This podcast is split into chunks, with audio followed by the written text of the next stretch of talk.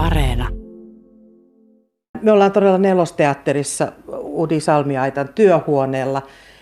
Yläkerran huoneisto, ihanat ikkunat. Udi, miten pitkään sä oot, oot tota, tällä työhuoneella työskennellyt?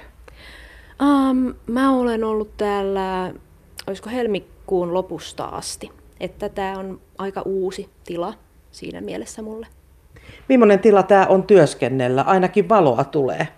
Tämä on erittäin hyvä tila työskennellä. Valoa tulee, suoraa auringonpaistetta ei. Täällä on huomattavasti enemmän tilaa ja valoa kuin mun aiemmassa, aiemmassa työhuoneessa. Olen ollut tosi tyytyväinen tähän.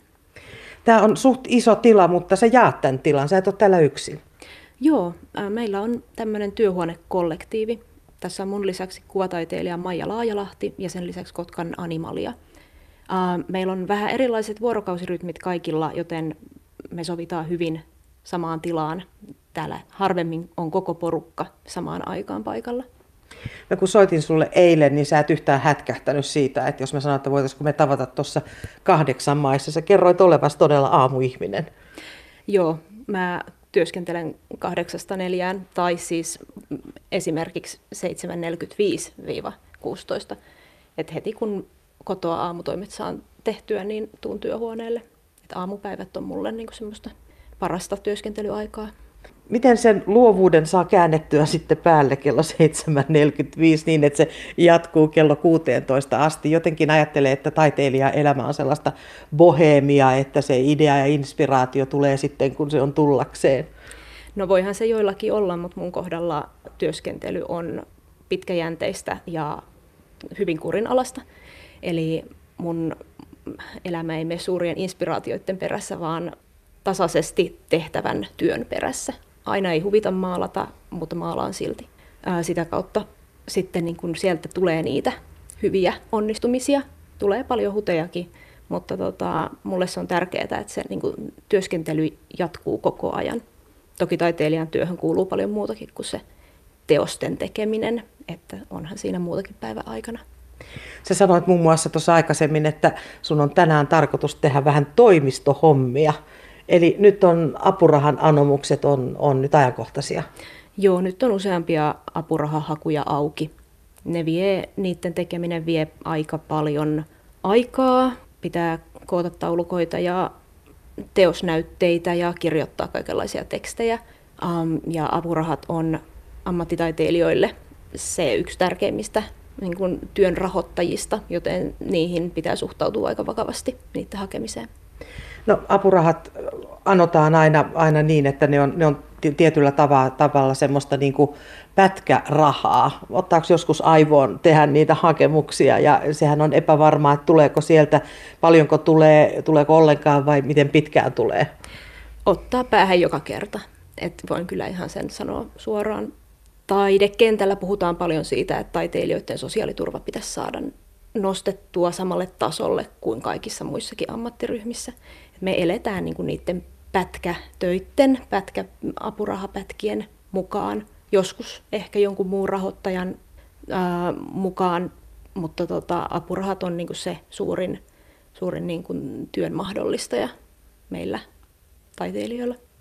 Miten paljon se rassaa luovuutta, että, että joudut sitten osan työaikaa tavallaan niin kuin kerjäämään, anteeksi tämä sanamuoto, mutta kerjäämään rahaa? Äh, kyllä se rassaa. Et mä huomaan, että silloin kun on apurahakaudet, niin ei mun kannata maalata ollenkaan. Et, tai apuraha siis ha- hakukaudet. Et ei, se, ei niin kuin ne lomitu samaan päivään oikein hyvin, koska se tietokonetyöskentely on mulle itselle hyvin sellaista niin kuin hermostuttavaa, että mä oon semmoisessa ärtyneessä tilassa helposti, ja sitten kun mun työskentely taas vaatii niin kuin tosi tiukkaa keskittymistä, ää, niin kuin maalaustyöskentely, niin mä kyllä erotan niitä ihan eri päiville suosiolla. Me ollaan siirrytty tuosta sohvalta tänne Udin työtilaan, varsinaiseen työtilaan, ja tota, sä oot kerännyt Udi luonnosta kaikenlaista, ja sä sanoit, että syksy on, on sulle niin kuin parasta aikaa. Joo, etenkin tämä, kun marraskuu alkaa lähestyä, niin kaikki vihreä häviää luonnosta ja kasvit muuttuu mulle kiinnostaviksi. Et nyt on mulla sellainen vuoden aika, kun mä kerään materiaalia tulevia ää, töitä varten. Täällä on sulla pöydällä, täällä on tota, kuivuneita lehtiä, täällä on tammenterhoja, täällä on pala juurta. Nämä on sulle nyt sitten inspiraation lähteenä. Joo, ne on inspiraation lähteenä, mutta ne on myös suoraan malleina. Mä käytän maalauksissa mallina aina oikeita kasveja. Et tällä hetkellä mulla on äh, tulossa sarja, jossa on kuivuneita kielonlehtiä. Ja sitten sen jälkeen suunnittelen tuommoista, äh, missä on etelän ruttojuuren kuivuneita, ihanan ruskeaksi muuttuneita lehtiä. Et tällaiset on nyt nämä tämän hetken äh, kasvit. Me käytiin tuossa, ennen kuin ruvettiin tekemään tätä haastattelua, niin me käytiin aika mielenkiintoinen keskustelu siitä, että mä sanoin, että, että mulle sun töistä tulee mieleen sana herkkyys, ja sitten me vähän palloteltiin sitä sanaa. Sä et oikein tykkää siitä, että sun töitä sanotaan herkiksi. Niin, no se on ehkä sellainen helppo sana kuvailla monia asioita. Voi olla, että mulla on itselläni vähän semmoinen ennakko-oletus siitä, että kun puhutaan herkistä töistä, niin mieleeni tulee semmoiset hempeät kukkamaalaukset. Mähän teen myös kukkamaalauksia, mutta näistä ehkä on hempeys aika kaukana. Toki herkkyys näkyy mun töissä värinkäytössä, muotokielessä ja ihan siis suoraan siinä, että nämä on todella herkkiä nämä materiaalit, joiden kanssa mä työskentelen. Kuivuneet lehdet hajoaa tosi helposti. Eli mun täytyy olla varovainen, mun tarvii olla niille hellä niille materiaaleille, että mä pystyn hyödyntämään niitä. No Udisalmia, että sulla on, no yhtäkkiä voisi ajatella, että todella hyvä tilanne siitä. Sulla on todella monta näyttelyä tulossa, sä työstät parhaillaan montaa näyttelyä tästä eteenpäin. Joo, mulla on ensi vuonna aika, aika hyvä tilanne. Mulla on ainakin neljä näyttelyä tulossa. Tammikuussa ensimmäinen Tampereella ja sitten siitä eteenpäin nyt on selkeästi samanlainen vuosi on ollut nyt tämä vuosi, että nyt on ollut tosi paljon näyttelyitä. Että nyt on tällainen tilanne työn suhteen, että täytyy takoa, kun rauta on kuuma. Sehän toki tarkoittaa sitä, että täytyy tehdä tosi paljon töitä, kun ei kaikkia samoja tauluja voi kierrättää.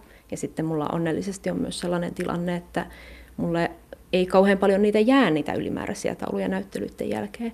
Niin nyt ei auta kuin maalata ja maalata ja maalata vaan. Se, että sulle ei jää niitä töitä näyttelyn jälkeen, tarkoittaa sitä, että, että ihmiset ostaa, ostaa sun töitä. Nyt on paljon puhuttu siitä, että korona-aikana ihmiset on sijoittanut nimenomaan taiteeseen. Onko se näkynyt sun mielestä ja ylipäätään taiteilijapiireissä? Kyllä se mun mielestä jonkun verran on näkynyt. Ehkä ei nyt niin kuin en mä huomannut niin kuin omien näyttelyiden kohdalla, että olisi jotenkin tullut aivan suunnattomia ää, nousuja myynnissä, mutta tota, kyllä mä uskon, että se, se on vaikuttanut ihan selvästi siihen. Ihmiset on päätyneet omiin koteihinsa tekemään töitä, niin sitten yhtäkkiä on tullut ehkä ajatus siihen, kuinka tähän omaan ympäristöön ja omaan työpaikkaan, joka siellä omalla kotisohvalla on, niin voisi sitten vaikuttaa, tuoda jotain kiinnostavaa, mukavaa. Se on, se on ollut niin kuin positiivinen asia, mitä tämä korona on tuonut että ihmiset on kiinnostunut taiteen hankkimisesta. No se, että sulla on näyttelyitä, sä oot pitänyt niitä muutenkin laajalti, niitä ei taida olla yhtään näillä nurkilla. No ei nyt ihan lähiaikoina ole näillä nurkilla. Tämän vuoden ää, alku, tai alkuvuonna oli Kouvolassa, Koutakalleriassa näyttely, ja ensi vuonna on sitten joulukuussa Loviisassa Almintalossa näyttely. Ne on nyt lähimmät. Mutta toivon toki, että voisin pitää lähivuosina myös täällä Kotkassa näyttelyn, ehkä uusikuvassakin nimenomaan. Se on vain tilana niin valtavan suuri, että sitä varten täytyy valmistautua pitkän aikaa, että saa täytettyä tilan. Sä oot myöskin Kotkan taiteilijaseuran puheenjohtaja toistaiseksi vielä.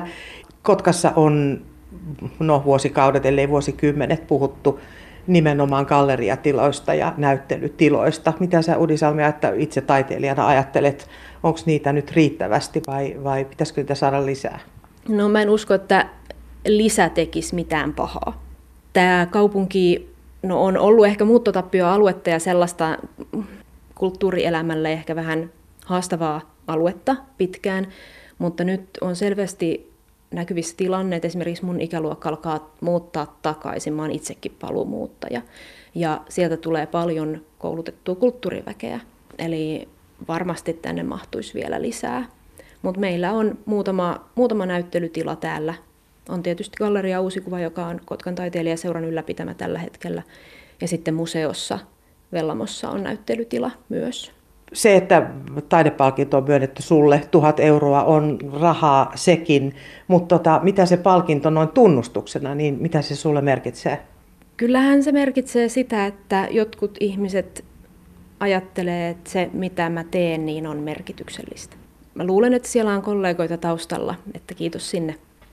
Taiteilijan työ on tosi tämmöistä yksinäistä ja ne on hyvin harvassa kuitenkin ne tilanteet, jossa pääsee niin muiden kanssa esimerkiksi näyttelyavajaisissa esittelemään sitä, että tätä ja tätä ja tätä mä olen tehnyt ja vähän niin kuin kertomaan niistä töiden taustoista, niin tällainen tunnustus kertoo siitä, että se, sillä on jotain merkitystä, se on jotenkin, tai teen jotain oikeaa niin sanotusti.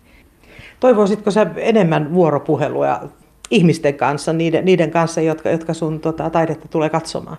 Mä olen introvertti. En rakasta vuoropuhelua, mutta tota, musta on aina kiva kuulla, mitä ihmiset itse näkee niissä mun töissä. Ja mun työthän on silleen tietyllä tapaa hyvin helppoja, että ne, on, ne kuvaa, esittää hyvin tarkasti kasveja. Toki muitakin vähän, mutta pääasiassa kasveja, että niistä voi saada hyvin suoraan sen, nähdä sen aiheen, mikä siinä kuvassa on, mutta niissä on aina tietenkin kaikkea taustalla, kaikenlaisia merkityksiä ja symboliikkaa ja muuta tällaista, jota mä sinne upotan. Ja se on kiinnostavaa, kun ihmiset alkaa puhumaan siitä, että mitä he näkee, mitä he kokee tässä. Ja yllättävän usein ne mun taka-ajatukset sitten kuitenkin löytyy myös näistä ihmisten kokemuksista. Et siitä mä tykkään kyllä.